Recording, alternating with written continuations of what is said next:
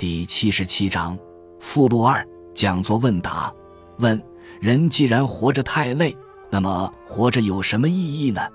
答：实际上，我们人活着不是因为有意义才活着，而是活着以后，人类在反省自己，才思考什么是意义。人类不是先要确定什么意义再来活，活着有什么意义？我们还要从两个方面来说。按照庄子的意思，庄子认为有一些责任我们是不可推卸的，比如作为子女有对父母的义务，这是我们应该承担的；作为人有对朋友的义务；作为丈夫有对太太的义务，或者太太有对丈夫的义务。这些都不是说有什么意义我们才去做，我们不能推卸要承担的事情。这是一方面，还有一方面。就是我们能够自由选择的。庄子说，这两方面，前一方面我们要努力的去做好，后一方面我们可以选择。按照庄子的意思，所有的大小、多少、长短、得失、荣辱、贵贱、贫富这些概念都是相对的，甚至死与生，在庄子看来都很可能是一回事。就是说。如果有个上帝的话，上帝让我们出生，并不是对我们特别好；让我们死，也不是对我们特别坏。庄子认为这是个不可知的问题。我们为什么会活着是不可知的，这样就只有靠我们自己才能够悟道。所谓悟道，就是能够齐物论，能够把得与失、贫与贱、生与死。看成一个过程中间的两个驿站，这样我们就能抱有平静的心态去对待生活，活着的意义也就在此了。问：砍树的声音是人籁还是地籁？答：这当然是人籁。砍树，《诗经》里说的伐木栩栩，栩栩那样的声音是人制造出来的，因此是人籁。庄子对人籁的评价非常低，庄子认为人籁都是人工制造的声音，庄子追求的是天籁，就是大自然从道的那里传来的听不见的声音。其实它不是一种声音，它是一种觉悟。庄子以天籁喻道之存在。问：道家的逍遥怎样应用到我们的生活中？答。我就讲我自己，我是一九七九年最后落实政策的，我从家乡县文化馆调回来，仍然做我一九五七年做的《星星》诗刊编辑工作。二十多年后，我回到原来的工作单位，已是八十年代初期。我工作非常卖力，星期天我都在上班，每天抽很多烟，夜晚都在写。早晨又起得早，拼命的工作。不久，我就得了严重的胃病，痛起来很难受。那时候我上班在红星路二段，胃一痛起来就没办法停止，就用手压着胃部狂走，从红星路二段一直走到新南门大桥，然后又走着回来。显然那时候一点都不逍遥，而且心态也不好，有时候情绪会一下热起来。热过后又冷下来，冷热相激很痛苦，这些都是不逍遥。直到后来退休了，我回头去写那一本《庄子现代版》，书写完，我的胃病完全好了，心态也好了，也就逍遥起来了。这是后退一步的逍遥。问：两千三百多年前，庄子的思想和丰富的想象力，今天也难以超越。联想到三星堆的文明，今天也难以想象。请问，到底是两三千年前的人聪明呢，还是现代人聪明呢？答：我告诉你，知识和智慧是两个不同的概念。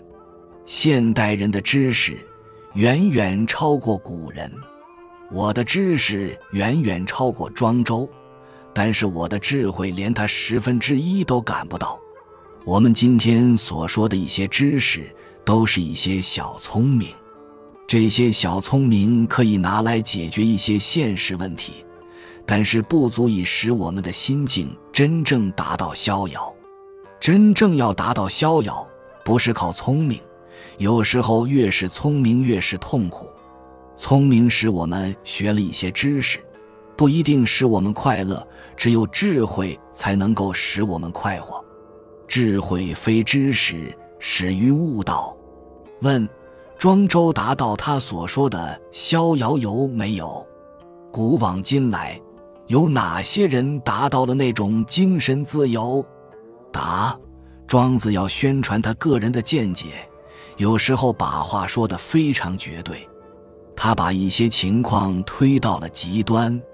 我们在读庄子的时候要记住这一点。庄子在书里说逍遥，是不是他真正逍遥呢？我推测，他可能很逍遥，是因为他活了八十多岁，他一直活到八十三岁那一年，宋国亡了国。我们可以将庄子和屈原比，庄子的年龄比屈原大二十九岁，庄子也比屈原多活了二十多岁。可以推测，庄子是很快活的，虽然他很贫穷。屈原虽然当那样大的官，三闾大夫，而且起草县令，就是楚国的第一支笔杆子，但是活得那样痛苦。对比一下，我们就知道谁快活。庄子在书中也写到了像屈原那样的人，说有一些人满腔抱负难以实现，就去投了江。当然，他不是说屈原。因为他在写书的时候，屈原还在得到楚王的重用，我们只能推测庄子是快活的。那么，古往今来逍遥的人有没有呢？也还是有的。庄子这一部书在魏晋时期就突然一下火起来了，是因为当时司马氏专权，政治黑暗而且恐怖。朝廷上的知识分子万分小心，弄不好就把脑袋丢了。比如嵇康，嵇康不愿到朝廷去规规矩矩当个官，他回家打铁，结果引起朝廷的怀疑，最后朝廷把他杀了。阮籍就聪明些，因为当时他已经很有名气，皇室里面想和他攀亲，想把一个女子嫁给他。像我们这些凡人听到后，心里边会高兴的很，但是阮籍不是那样。阮籍听到后感到恐怖。阮籍说：“那样我将来不会有好死，咋个办？”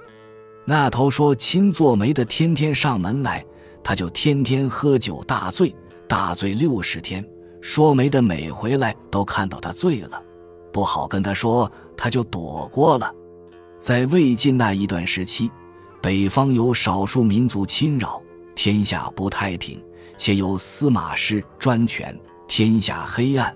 那个时候的知识分子苦闷，于是退后一步，爱好《庄子》。《庄子》这部书就是在那个时候被一篇一篇搜集来，最后搜集了五十二篇，不是我们现在的三十三篇。《庄子》在那个时候走红。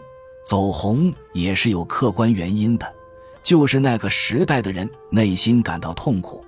有一些人，比如后来的陶渊明，他的曾祖父本来是当宰相的陶侃，他的父亲是贵族，但是他放弃了官宦生活，彭泽县令不当，回到老家去种田，春耕秋收都要自己下田。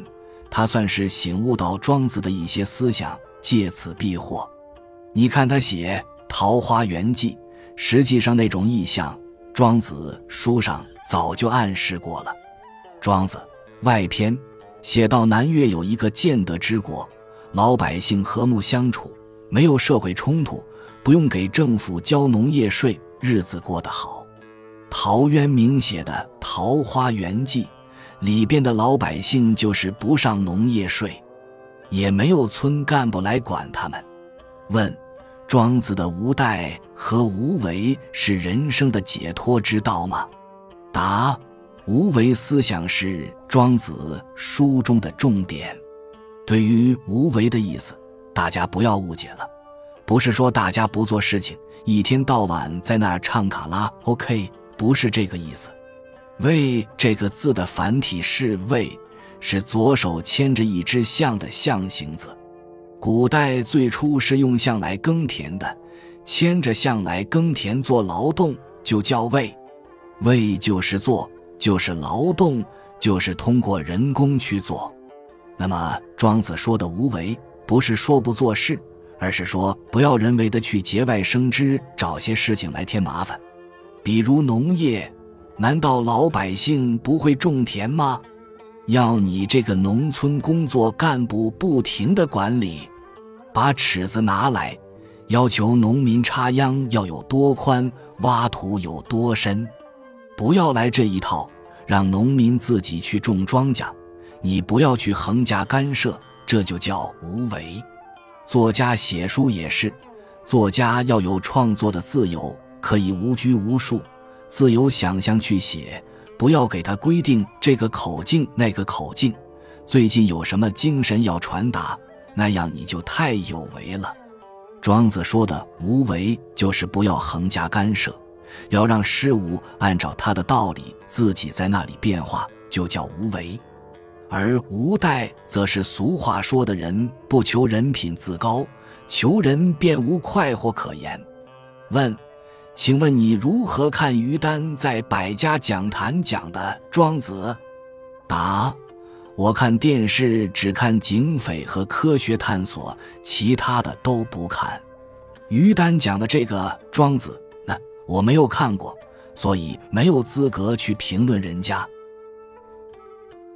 本集就到这儿了，感谢您的收听，喜欢请订阅关注主播，主页有更多精彩内容。